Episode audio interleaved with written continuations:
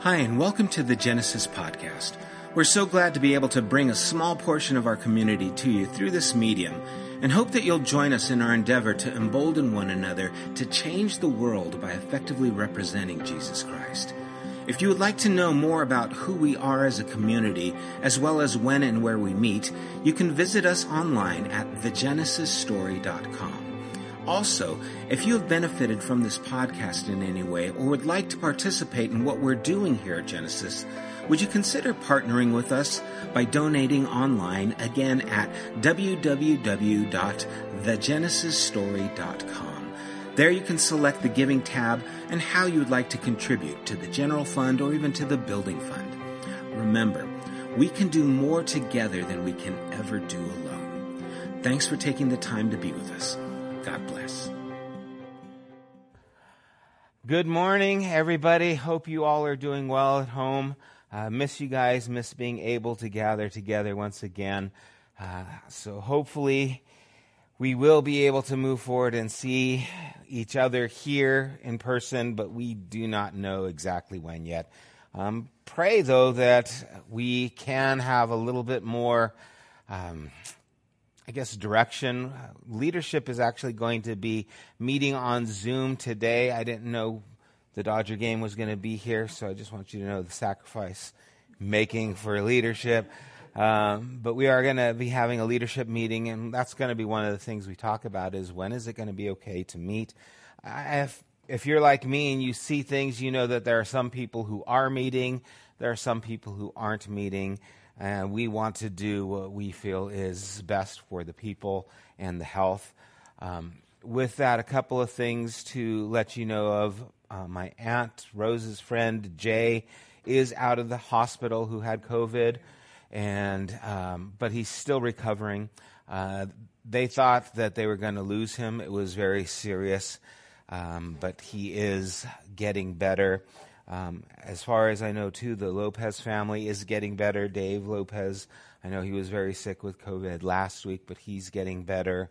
Um, and so this is something that is still prevalent and serious especially for some people. We don't know why it, it affects some. Our friend Obed, um, who's I think just in his 40s, again, you know, uh, died from COVID, and so he was not unhealthy or anything like that, but it just some of the things that happen. Um, with all that being said, we want to be safe. We want to show care and concern. So even like this morning, there's seven of us here, um, but we could fit a few more. I think easily another probably five people, uh, and still be socially distanced, as it were. So if you would like to join us and aren't, you know, uncomfortable with being in a, a room with about uh, that 12 people or so, um, you're welcome to join us again. If you want to let us know, you can email us at the info at the Genesis story and just request to be here, and we'd love to see you here. Um, and if you haven't been here in a while and you're just saying, hey, I'd like to go for that, you can. Again, it's going to be a small group, so it's not going to be impactful. There's probably less people here than at a restaurant um, that starting to open up. So those things taking place, we want to move forward accordingly as well.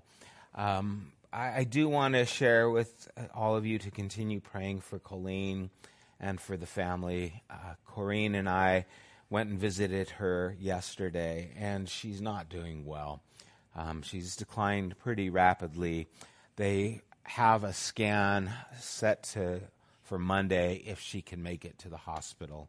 She couldn't speak much, and she was in a lot of pain, and it's very difficult to see the people you love in that condition. Um, you know, we prayed with her, we read some scripture to her, and thanked her for just being such a, a good example of Christ to so many of us.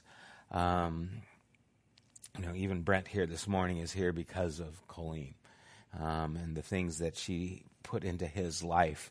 Um, and she was very excited to hear that Brent was here and coming. Um, so many things I appreciate about her, and so please pray for her and her friend or her family uh, as the cancer seems to be spreading and causing a lot of pain in her body. And I know there's a lot of other things going on. Again, it's it's exhausting, right? Rick was saying earlier, he's like, I can't wait for the election to be over, right? It's like I can't wait for this year to be over. I can't wait for so many things to be over, but what I want is to be present now in what's happening. And so let's pause and let's pray and let's be present here or where you're at that God might speak to us where we are at. Father, we recognize that we are not in control of so many things. Father, we are not in control of our own health sometimes, whether it be from COVID or from cancer, allergies, things that are small to things that are serious. Father, we, we have so little control on so many things that it can be overwhelming. It can be frightening.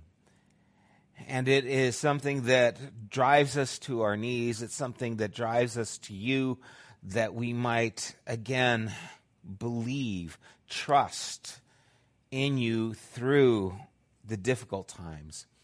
That you are there, that you are at work, and that you care. And that is, Lord, what we desire is to trust you. We, we lift up our beloved friend and sister, Colleen. We pray that you would touch her body. We pray, Lord, we want healing. But Lord, we know that that doesn't always happen. And so what we do pray is for your peace. We pray to take away any pain that she's having. I pray for Krista, Sarah, Sean, the kids, the family, Lord, that is around her and is fatigued and tired caring for the one they love. Lord, may you give them strength. May you help them through this. May your presence be strong upon them, Father. And I thank you again for your faithfulness in our lives, in Colleen's lives. And Lord, we do trust you for these things. And Lord, we ask that again you would speak to us this morning through the things that we look at today. I pray that they would be helpful in us understanding a little bit more or or trying to grope our way to you a little bit closer, Lord, in ways that will be helpful in how we live. And we do pray these things in your son Jesus' name. Amen. This morning, I want to talk to you about reality and God. Now, just hearing that might make you think that this is about proving that God is real, but that's not what I'm talking about.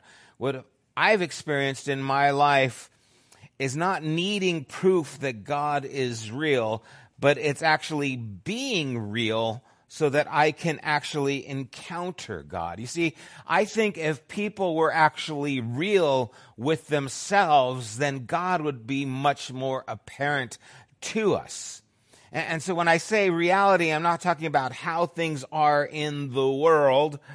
I'm talking about the internal reality of our hearts and about where we really are instead of where we're pretending to be, or maybe where we're denying that we really are at.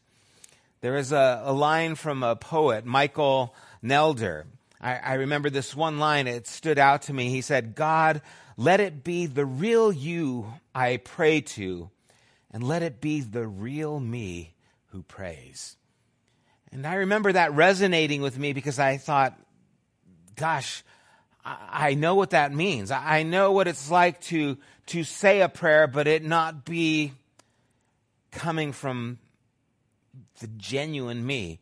Oh, oh, oh, I can, I can talk and I can pray and I, I have the language and I have the facade that presents what I want people to see or even what I want to see in myself. But sometimes underneath all that, there is more. And I wonder do we let God know what that is, or are we playing a game? And where do we find God?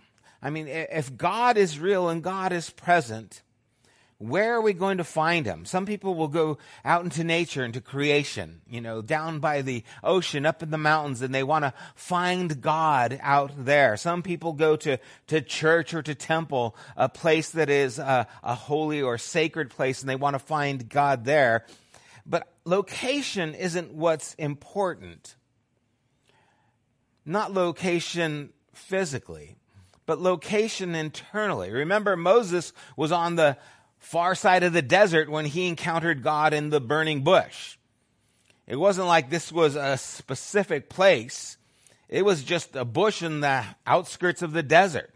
Jacob, when he was fleeing, encountered God and made a rock for a pillow.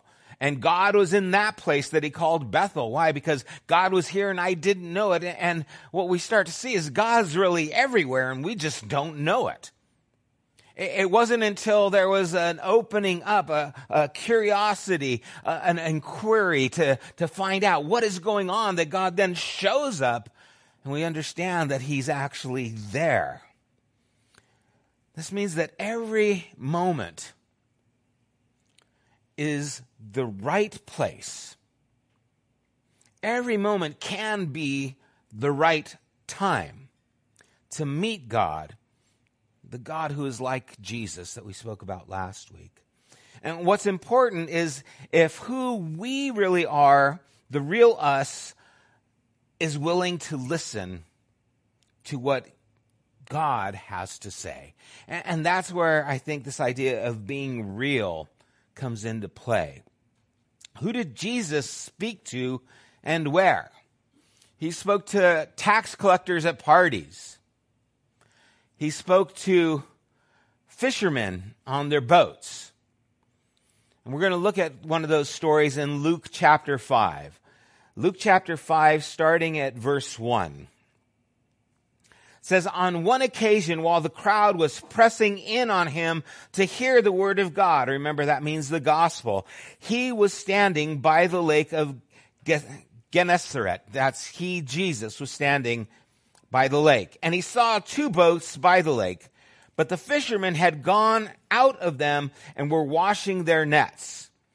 Getting into the boats, which was Simon's, he asked him to put out a little from the land, and he sat down and taught the people from the boat.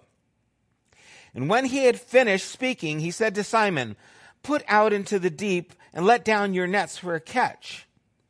Simon answered, Master, we toiled all night and took nothing, but at your word I will let down the nets. Now, understand they were out all night they were bringing everything back in. They were cleaning it. They were folding it up. I don't know what that takes, but I bet it's a lot. You know, I remember when I used to do painting and you'd be painting and then you would think you're all done. And so you clean the rollers, you clean the brushes, and then you find a spot that wasn't done and you're like, ah. Oh. And so you have to go and get the brush dirty again or the roller and you have to paint and then you have to clean. It, and that was just painting with a you know, paintbrush and roller. I can't imagine what it would be like gathering nets again and like, okay, we just cleaned all this. But Peter says, okay, we'll do it. In verse 6, and when they had done this, they enclosed a large number of fish, and their nets were breaking. They signaled to their partners in the other boats to come and help them, and they came and filled both of the boats so that they were beginning to sink. But when Simon Peter saw it, he fell down at Jesus' knees, saying, Depart from me, for I am a sinful man, O Lord. For he and all who were with him were astonished at the catch of fish that they had taken. And so also were James and John, sons of Zebedee, who were partners with Simon. And Jesus said to Simon, Do not be afraid. From now on you will be catching men. And when they had brought their boats to land, they left everything and followed him. So many things in this story are interesting. First off, can you imagine a job interview where they ask you, why do you think you deserve this job? And your response is, oh, I don't. I really don't. I have no qualifications whatsoever. You know, you would be better off hiring somebody else because I just haven't a clue. Right? Great first impression, Peter. Right? Jesus comes and he says, depart from me. I am a sinful man. His response to something that was overwhelming. The, the presence of God was made known to him through this miraculous catch of fish, right? This spectacular thing that stood out to him. You know those kind of coincidence things where it's odd or it's God, you know, kind of a situation. And this is one of those things where Peter was aware that this was more than odd, that this was actually God. And so his response confronted with this is to fall at Jesus' knees and says, get away from me. I don't deserve to be here. And maybe that's why Jesus came eating and drinking with sinners. Maybe they were the ones who would actually be real with Jesus. That they would be truthful. See, this was a truthful moment for Peter. Peter at this point didn't put up a facade. He, he didn't try to impress Jesus. He didn't give him a verse that he knew from the Torah. He just fell at his feet and says, Get away from me. I don't deserve to be here. And Jesus says, Yes. You're going to catch men. He promotes them, right?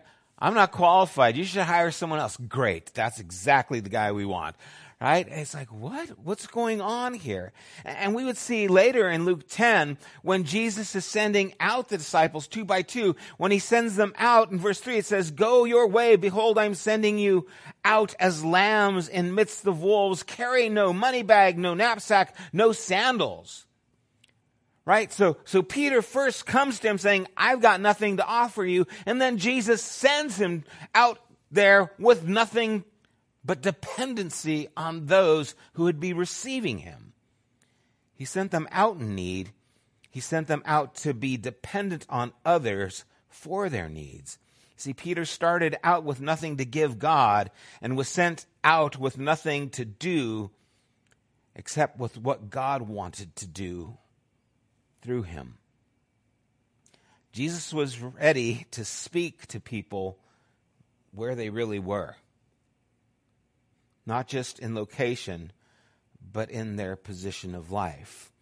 And then in contrast, he had little patience or tolerance or interest for people who showed false pretense, right? The Pharisees. Why do you call me good? There's none good but God. You're, just testing me. Even the woman at the well, when she, you know he says, "Go get your husband," she says, "I have no husband." He goes, "Oh, you're right you've had a bunch of husbands.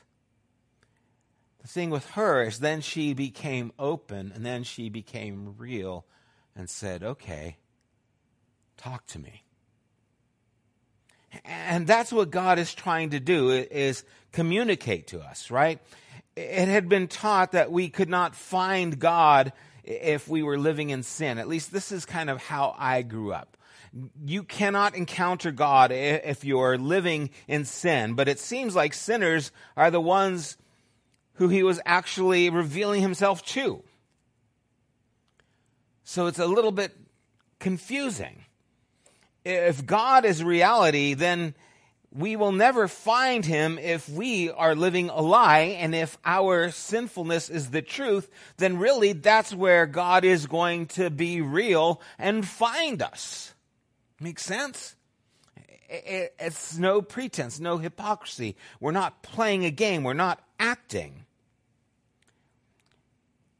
Instead, the ones who could not find God were the ones who acted like they didn't need the physician. The ones who thought they knew God, they didn't have the need for God. Jesus had little to give to them we see also in Luke 12. In the meantime, when so many thousands of people had gathered together that they were trampling one another, he began to say to his disciples, Beware the leaven of the Pharisees, which is hypocrisy. Nothing is covered up that will not be revealed or hidden that will not be known. Therefore, whatever you have said in the dark shall be heard in the light, and what you have whispered in private rooms shall be proclaimed on the housetops. That is just a terrifying verse. That is just scary. Everything you do in secret is going to be known. First of all, who's it going to be known to? You know, we think, oh no, my mom's going to find out, right? I mean, wh- what are we thinking about is going to happen? But I think this is really declaring that this is what God sees. This is what God knows. And so it's important that you don't fool yourself. And the thing that he warns the disciples about isn't about keeping these parts of the law. It's about beware of the leaven of the Pharisees, which is hypocrisy, which is acting, which is playing a part, but not being genuine, not being real. You see, Jesus goes to Peter who says, I'm a sinner, have nothing to do with me. And he says, you will catch men. He sends them out two by two and he says, go with nothing. Go dependent.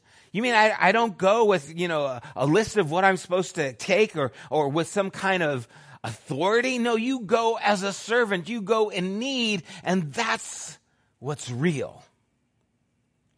And be careful that you don't play the hypocrite. God sees you. God sees me. The real you. The real me. He doesn't want the you that puts on the fake smile, the performing, the pretending, instead of recognizing and expressing your actual state of being. Which again sometimes becomes something, well, I don't want to be the person who's just like a downer. Man, because sometimes things just stink and life is just hard. And I don't want to be a person who complains, but God wants to meet us like he did Peter in reality. God wants to meet us where truth is evident. The truth is, my faults are more easily forgiven than the methods I use to hide them. Right? Jesus had no problem with Peter.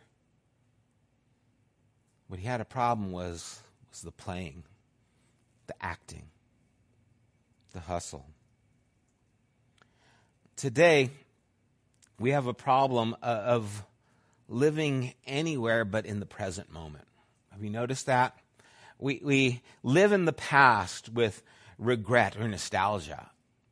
Oh man, I wish I would have done that. Oh man, those were the good old days. Remember that? When, you know, I think of, they just watched Napoleon Dynamite the other day, Uncle Rico, right? I could have made state. I could, you know, it's like this living this dream that never was real. And, and we're not living in the present or else in the future with worry or wishing. Oh no, what's going to happen? Oh no, what is going to happen with the economy if so and so gets elected? Oh no, you know, th- this idea of wishful thinking. Oh, I hope I win the lottery. I hope I get that job. And this idea of the, the future with worry or wishing. And so we've got this, you know, idea of regret and nostalgia and worry and wishing, and neither one of them are present. We distract ourselves even when we're in the present with entertainment, social media, food, alcohol, work, so many things, right? We're, we're, busy, busy, busy, and we, we fail to actually sit in the moment of where we are, be who we really are, and allow God to speak to us where and who we really are. So many things blinding us, making us deaf to his voice. But the only place that God has access to us is right here, right now. And we need to understand that. Where I really am, as I really am, is where God has access to me. So then it is my responsibility to show up and to be present and to be genuine. If we get hold of this, it'll change our understanding of spirituality. Spirituality will not be attaining some higher plane, it will be being honest and being present. So, no more trying to get somewhere, it's actually being somewhere. But being genuine when we're there. And I want to look at a couple of ways that the failure to recognize this being present affects us. One is how much of our lives is focused on what we should have done or ought to think. How many times do we go to that place? Again, this is kind of the past. Oh, I should have done that, or I shouldn't have done that, or I ought to think this, right? I sometimes doubt God, but I know that's bad. What's bad is trying to pretend that you don't doubt God. That's bad, right? Peter didn't say, Oh, I know I shouldn't say, Get away from me, Lord, I'm a sinful man. He just said, Get away from me, God, I'm a sinful man. He didn't say, I shouldn't say this. He just said it. This was the truth, right?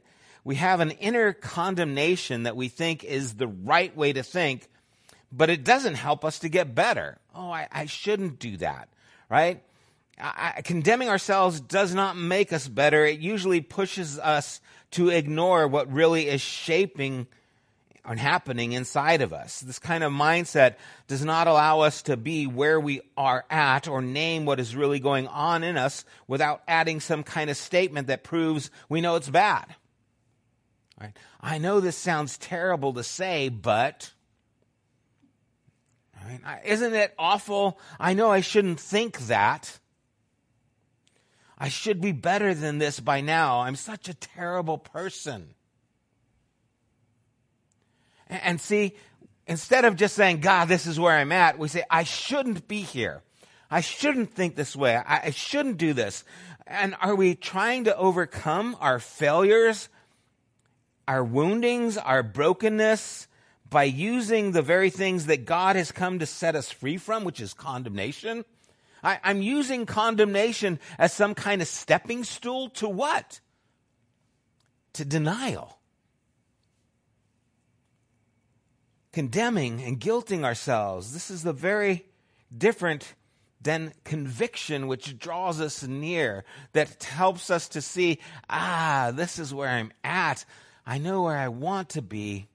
But this is where I'm at. This is what's going on. The reality of discipleship will name where you are, own it, and trust that God meets us there in that reality, as ugly and humiliating as it might be. I gotta start here. This is where I'm at. And if I go, ah, I shouldn't be this way, well, you are this way. Who cares what you should, shouldn't do? You are here, right? The woman who, who was caught in adultery, was better off standing naked before Jesus in her shame than those around who were ready to throw stones. She was in a place where God received her.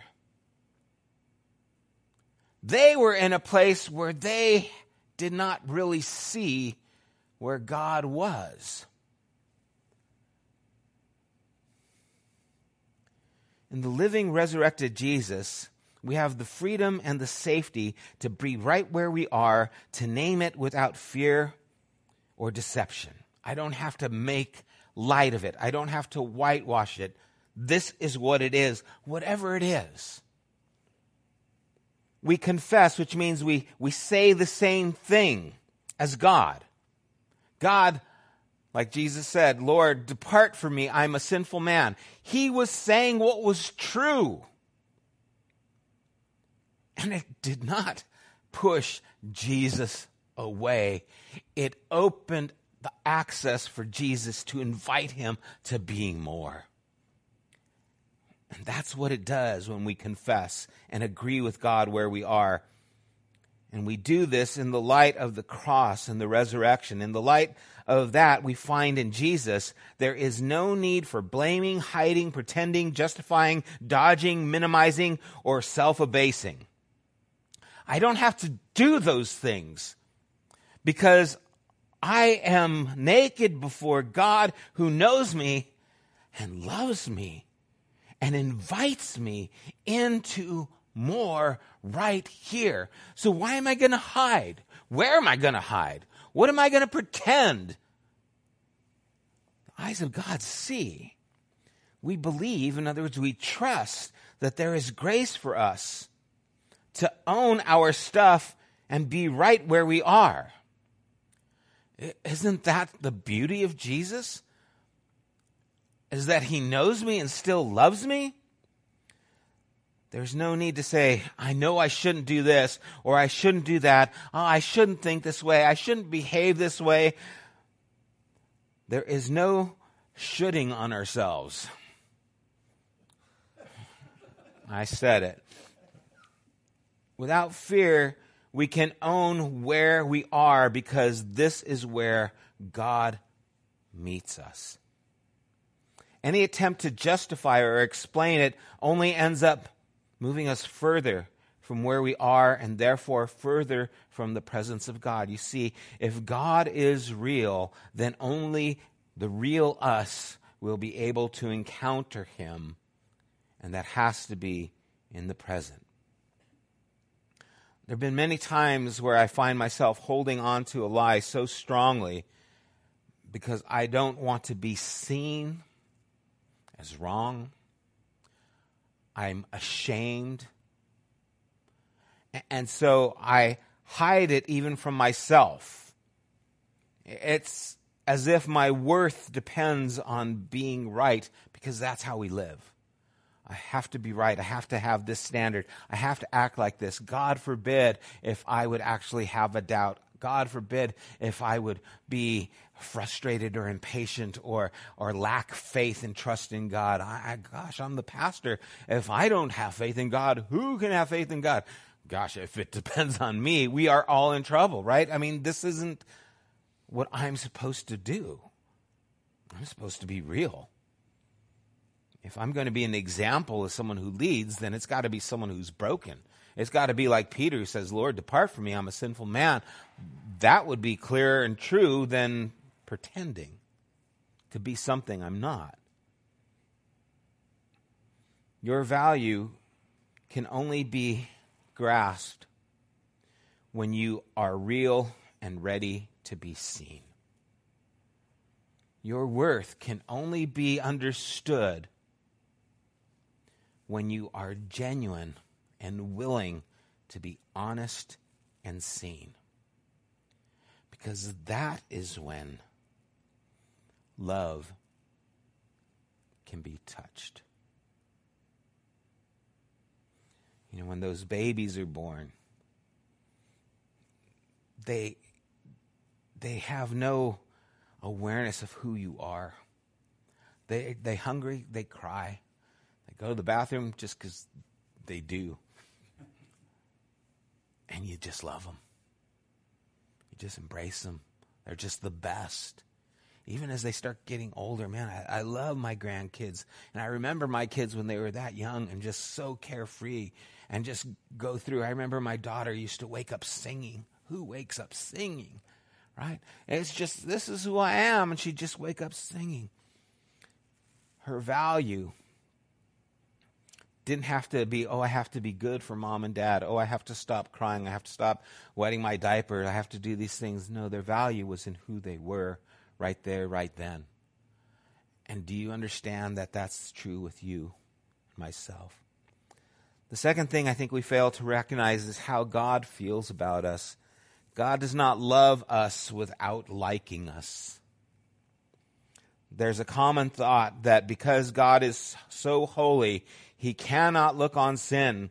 And like Habakkuk 113, which says, Your eyes are too pure to look upon evil and cannot look at wrong. We think that that passage at that period in that time embraces the whole mindset of God. But remember, the clearest picture of God is seen in Jesus, right?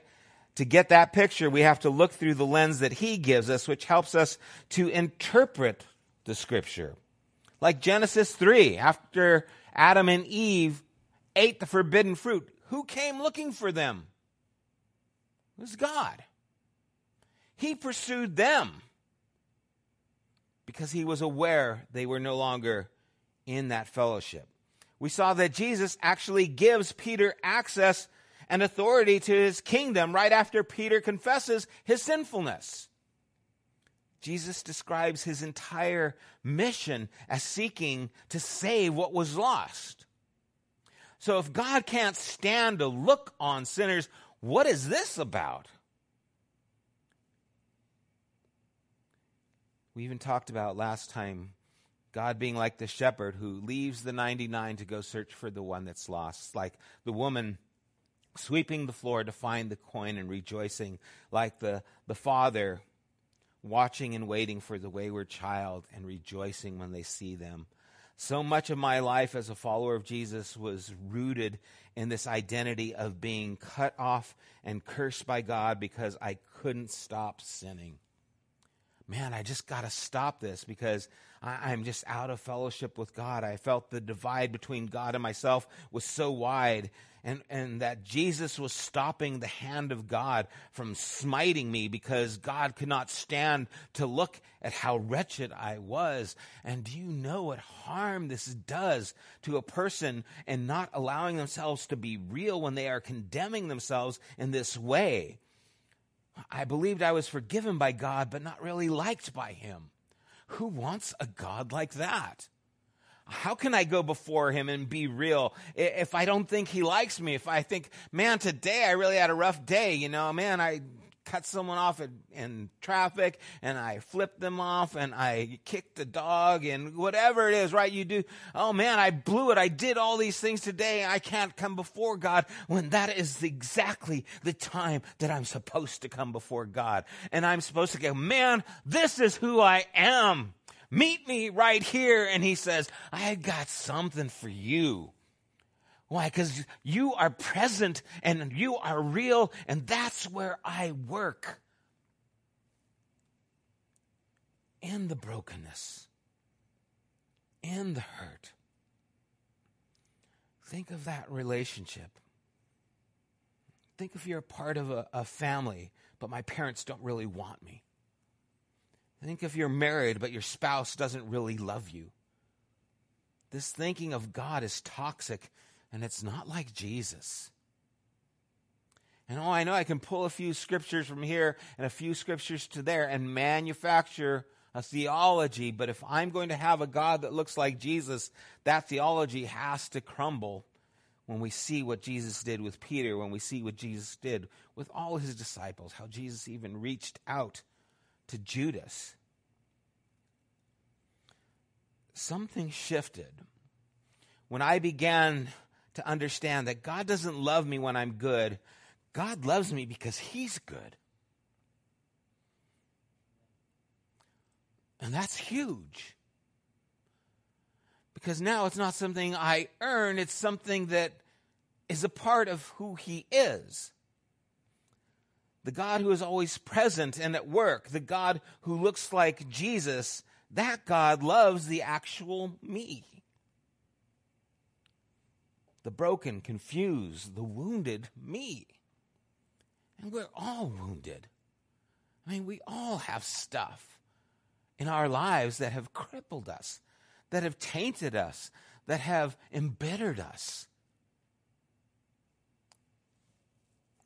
And God loves that person. God loves the busted and the blessed, the broken and the beautiful me. And here's the crucial part unless the broken, busted, actual me receives the ex- and experiences the love of God in Jesus, I will never realize how blessed and how beautiful I am. And that even just sounds weird saying it, right? When's the last time you said you were beautiful? Right? That's just a weird thing to say. It just sounds so foreign. But to think that God looks at you and loves you the way I look at my kids or my grandkids is overwhelming. That that's how much he cares. That's how much he loves. God loves the real you, really, the real you, the actual you, not the you that you wish you were or the you your parents think you should be, or the you you think you are supposed to be. The actual you, blemishes and all. God loves you. God likes you. God wants to be there with you. In fact, that's the only person he can actually be with. This is the you that God knows and loves because this is the only you that actually exists. Everything else is a, a, facade. The false self, the ego, the self that is created by pride or shame can never have communion with God because it's not real. God meets us where we really are and can only meet with who we really are. And so, to transform our lives, we have to start naming what's real. This is confession, confessing our sins. This isn't a license to tell all the people that you can't stand that you can't stand them, right? This isn't your ability to now just blast everyone and say, you know, I'm going to be real. I hate your guts. Um, this isn't a license to go or pollute the people around you with the trash inside of you. This is ownership. This, this is the starting line where God is waiting for you. And, and understand this. This is this is where God meets you, but it's not where God wants to leave you. Right? Just because this is where God meets you does not mean that he wants to leave you like this. The whole point of meeting you there is to take you somewhere. So Peter started on the boat. I'm a sinful man. He sent him out to go out with nothing. And even after Peter denied the Lord three times, what did Jesus do? He, he met him, served fish, ate with him. Three times he asked him, Do you love me? I wonder what was the tone of his voice. I wonder what was the, the point of it. You see, I, I don't think it was that Jesus didn't know. I think Jesus wanted Peter to know that he really knew. Peter, I really know you. I really know that you denied me. I really want you to know that I still want you to be a part to feed my sheep and to do the work. Yeah, the Peter who blew it, the Peter who denied me, the, the Peter who I, I said this would happen. I'm not surprised. I knew you. Do you know you? See, the do you love me was for Peter to understand himself more than to answer God. God loves us enough to not only see who we really are, but see who we can really become and wants to move us into that direction. John says, By this shall know, by this we shall know that we are of the truth and reassure our heart before him. For whenever our heart condemn us, God is greater than our heart, and he knows all things. God is greater than the condemnation that we put on ourselves. God is greater than Peter's failures. God still loves, God still uses, God still cares, but the only one God can use is the one who is real the one who is honest. And I think we have to look at the way we see and pursue God. You know, you can look at the stars with a telescope or a blanket. You can get a telescope out and you can tune it into one of those stars and you can see it flickering, and there's a place for that. And if you're an astrologist, you'll know what star or what kind of star it is, and you might know how many light years away it is, and you might have all this information about that star. But then someone else can take a blanket and they can lay it out, and they can lay down on a, a night where the lights are not blocking it out in the mountains somewhere, and they can just look at the stars and they can enjoy them and be present with them.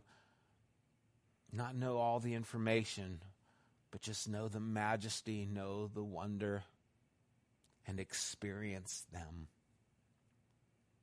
What's our relationship with God? Are we trying to know? Are we trying to get the information? Are we trying to do the right things? Are we trying to play the right part? Or are we going to sit down and let Him see us? And just be there before Him and allow the majesty, the wonder, the goodness to overwhelm us. And which one has a better grasp of the stars?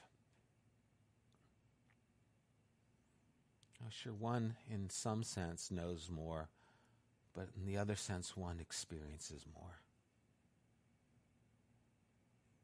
I pray that our relationship with God would be one that overwhelms us with His love for who we really are, and that we would be real. Wouldn't it be great if we didn't have to play the games, pretend to be good enough, act like we don't have trouble, doubts, anger, lust, eat too much. Been eating so much this last month, confessing. Just be, hey, this is me.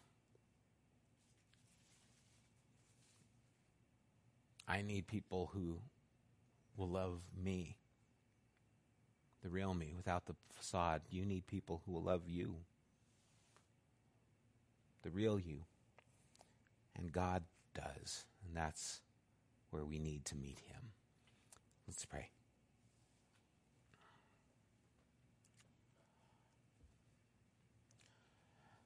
Father, it sounds so simple and it seems so obvious.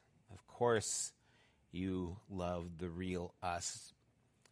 But God, I know the games I play. And I can imagine it's similar to those who I know playing the same games, trying to look the part, trying to impress, trying to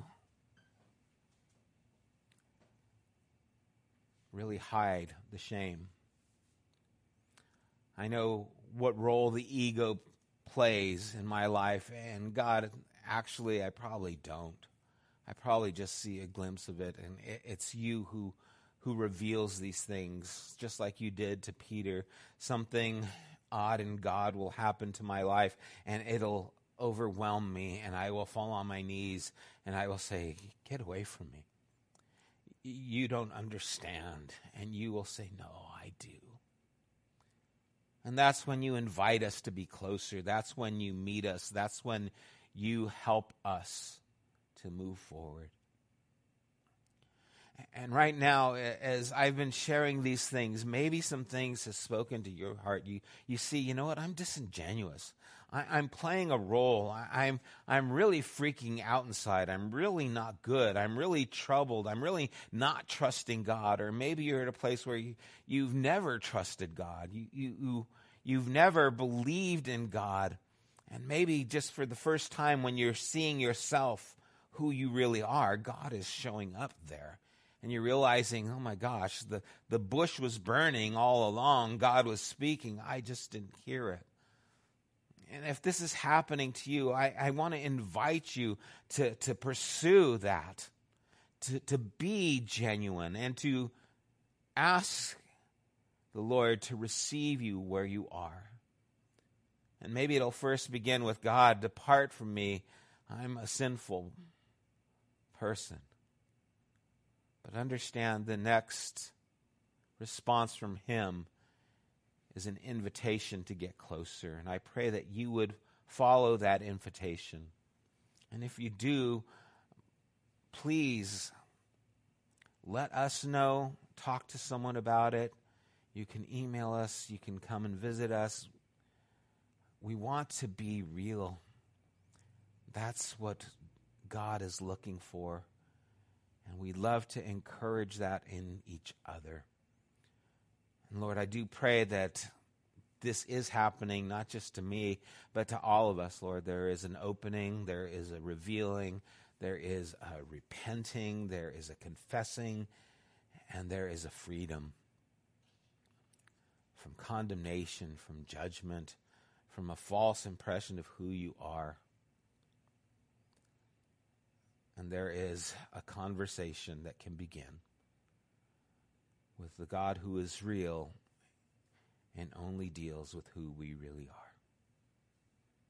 And thank you, Jesus. In your name we pray. Amen. If you would like to talk about what I spoke on this morning, if you'd like to ask some questions, we do that Wednesday night at Take Two. And so I hope you can join us. And again, dive into this a little bit deeper. Uh, this Wednesday, it'll be Brian and I kind of changing off with Randy and Brian. But we're going to be here at 7 o'clock. We're going to be talking about what I spoke about. And so if there's some things that maybe sparked something in you, um, come and share it with us. If there's some things that you're questioning, like, well, what about this? Come and talk to us. Um, you know, I don't have all the answers, but we can search together and find these things. And we do miss you guys. And, we are looking for ways to, to connect and be together. Uh, continue praying for the the living library that we talked about, or the human library, living library, human library. Um, we wanted to do this in Upland, but Upland is not allowing us to gather even at the parks. Um, so we're seeing what else we can do, whether it be in another close by city or trying to do something here in the two buildings in the parking lot. Um, but we, we want to gather, we want to meet. We don't want to just stay virtual and remain disconnected. I know a lot of people have had a difficult time. I know a few people who have uh, started going to other places of worship uh, just because they feel they need to, and I understand that. You know, we love them, bless, ask the Lord bless them, but we want to do what we can to continue meeting and being the body of Christ here at Genesis. So, um, hope you can join us Wednesday or want to join us next Sunday and be praying about what things we can do. And may the Lord reveal to you who you really are. And may in that revelation you experience His presence, His love, His freedom. God bless you guys. Miss you. Love you. Bye bye. You have been listening to the Genesis podcast. We invite you to join us at one of our weekly gatherings. You can find more information at www.thegenesisstory.com as well as opportunities to help financially support this podcast. Thank you for listening.